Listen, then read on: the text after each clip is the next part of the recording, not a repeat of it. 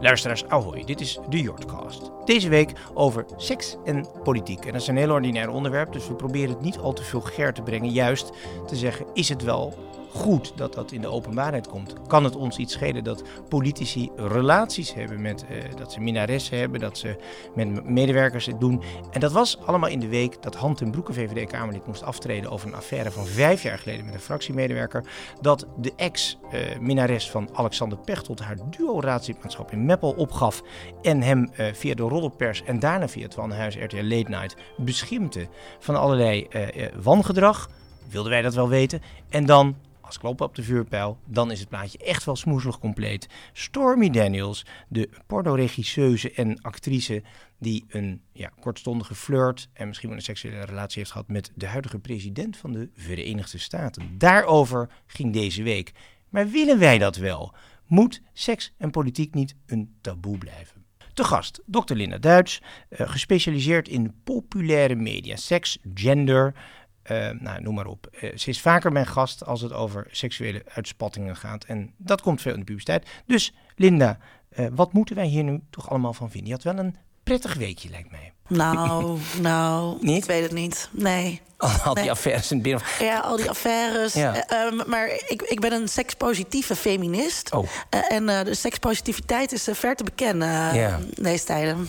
Ja, en wiens schuld is het nou? De schuld van de media, omdat ze te gretig die privéaffaires eh, willen onthullen, of de schuld van de politici die hun hele privéleven in de campagnetijd vooral misbruiken en dan dus niet moeten zeuren later als het breed uitgemeten wordt, als het een keer wat minder prettig is thuis in de bedstee. Wat je ziet is denk ik een interessante interactie tussen eh, media, eh, partijen en individuele politici.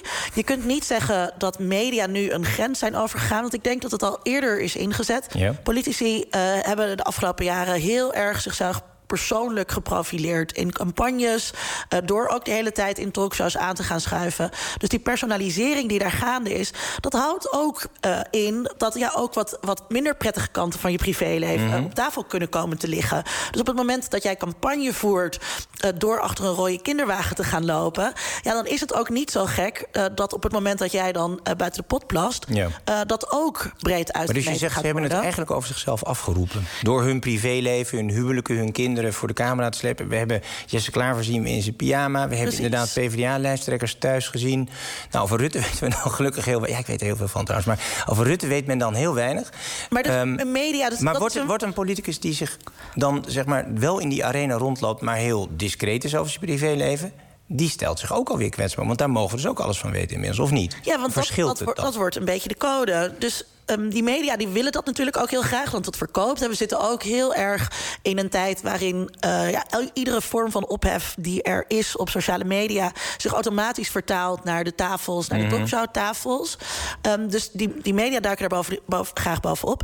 En daarnaast zit je met eh, partijkaders die heel erg bezig zijn met eh, het imago als het om sommige zaken van integriteit gaat.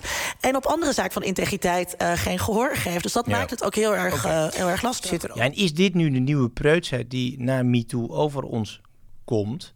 Met andere woorden, kunnen we eigenlijk helemaal niets meer hebben op privégebied. Een politicus die even een relatie met iemand heeft. En dan is het al meteen in een sfeer van eh, ongelijke machtsverhoudingen.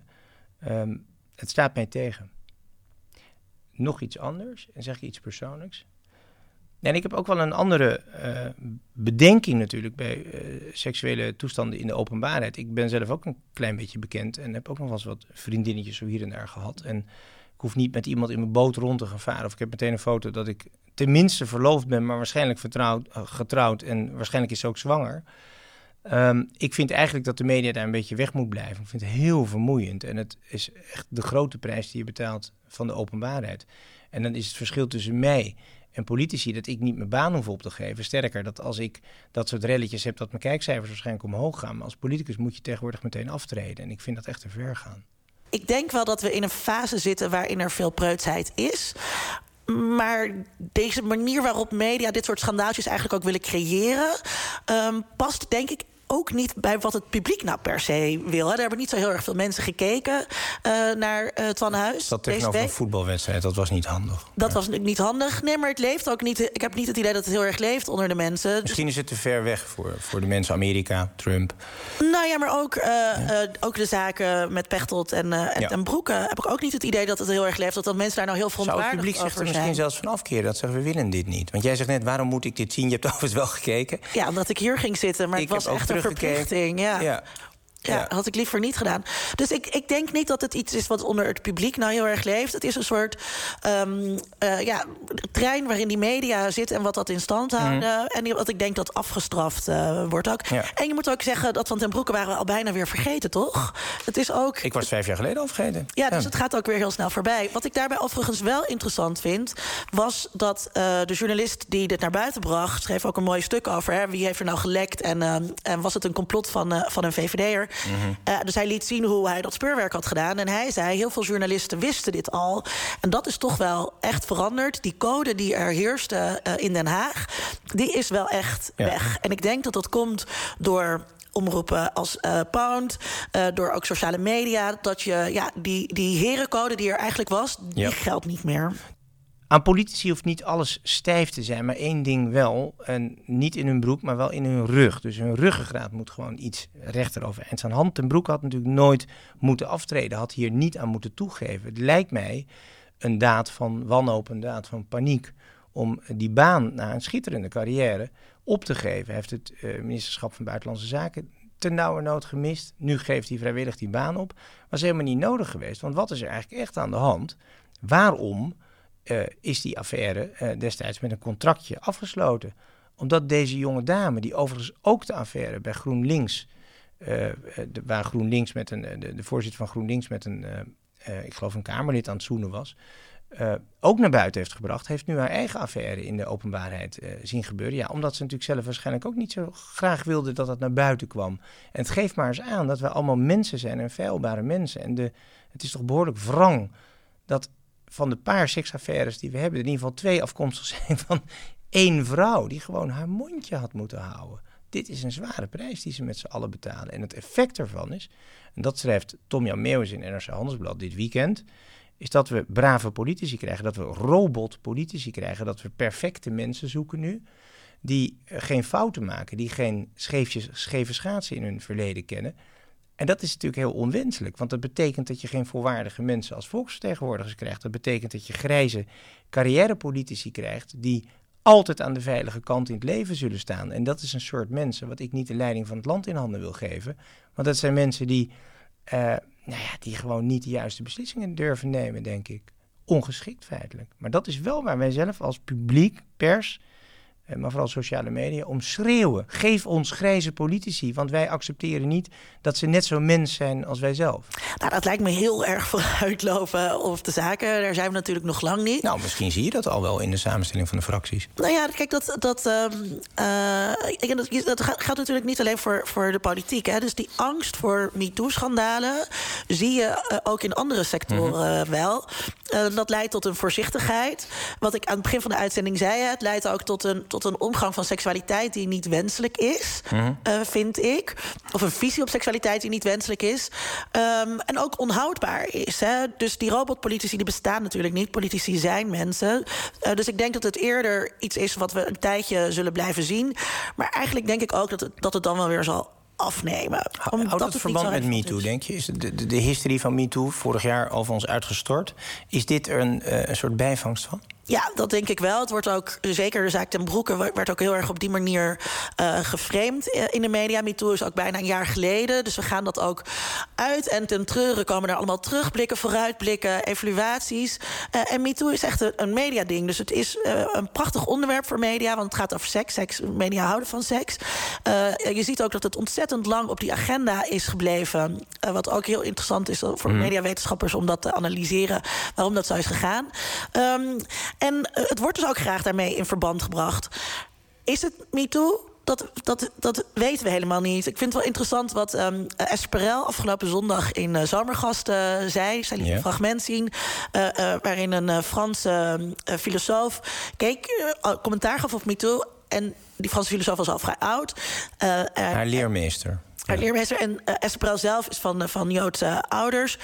En zij had het over ja, erbij lappen, mensen verraden. En dat het echt iets anders is dan aankaarten. en dat vond ik heel mooi. MeToo was bedoeld om dingen aan te kaarten. Om te laten zien hoe wijdverbreid seksueel geweld is. Het was niet de bedoeling om allerlei mensen te verraden. Om mensen ja. zonder proces um, de, de heksenjachten daartegen te starten. Ja. en ik vind het heel interessant dus om te zien hoe de rol van de media daarin is geweest. en ook sommige partijen daar dus gebruik van maken. En dat was nu, denk ik, binnen de VVD wel het geval. De, Klaas Dijkhoff bracht een element in discussie... en het zat eigenlijk ook al in de verklaring... de abdicatie zeg maar, van hand en broeken. Een ongelijkwaardige relatie. Je mag niet met een medewerker uh, waarom mag dat eigenlijk niet? Dat gebeurt toch altijd al? Daar zijn ze toch voor, zou ik bijna zeggen. Maar ja, bedoel, ja, wat zullen we nou krijgen? Ja, en ik denk dat dat een heel ongewenst bijeffect is van emancipatie. Dus in de jaren zeventig zijn we heel erg in dat gelijkheidsdenken gegaan. Mm -hmm. Daarvoor was het veel normaler dat relaties ongelijk waren. De vrouw was heel afhankelijk van de man. Vaak was er sprake van veel leeftijdsverschil. Er werd ook nog uh, met veel klassenverschil getrouwd. Ja. Uh, en met die emancipatiebewegingen van de jaren zeventig is dat onder druk komen te staan. Dus wij hameren heel erg op gelijkheid, gelijkwaardigheid in relaties. Maar ja, zo werkt seksualiteit natuurlijk heel vaak niet. Hè? Het is ontzettend geil en spannend als er een beetje leeftijdsverschil of klassenverschil ja, maar is. Het is natuurlijk niet per definitie als een vrouw jonger is. Dat ze, meestal zijn ze een stuk bij de hand er slimmer, volwassener dan die kereltjes. Dus Precies, dus die assumptie ook dat als je jonger bent... dat je dan uh, dingen niet weet of niet kan. Uh, hè, dus er wordt ook een soort van agency ontnomen. Hè? De handelingsbekwaamheid wordt dan uh, ontkend die daar zit. Ja. Um, en dat gaat ook op de werkvloer. En er is natuurlijk een verschil tussen seksueel grensoverschrijdend gedrag... seksuele intimidatie, machtsmisbruik, dat is één ding. Um, maar die ongelijkheid die daar soms is... Um, ik vind het een heel kwalijke ontwikkeling als we dat gaan uh, miskennen. Um, ja, er is, uh, juist dat kan namelijk heel geil zijn. En plezier en geilheid wordt hey, een beetje weggehaald. woorden hier op die radio. Ja, dat vinden de radio, radio 1 luisteraars. Nee, maar kijk, als je wetenschappelijk dingen benadert... dan moet je ook die dingen Oh, dit noem jij wetenschap, oké. Okay. Uh, nou, zeker, maar dit speelt, ja, dit speelt daarbij... Dokter Duits, ga door. Dat speelt daarbij ja. wel degelijk een rol. Uh, dat dat ook over plezier moet gaan. Dan ben ik helemaal mijn train of thought kwijt, wat ja, ik wilde zeggen. Laat je ook beter. nee, maar dus ook bij, bij um, Trump is dat de hele tijd het geval. Hè? Dus er zit een soort in. Um, waar het eigenlijk um, wat een beetje onwenselijke trend is. Seks wordt een beetje vies en niet op de lekkere manier. Blijven denken, blijven luisteren en vooral blijven liefhebben.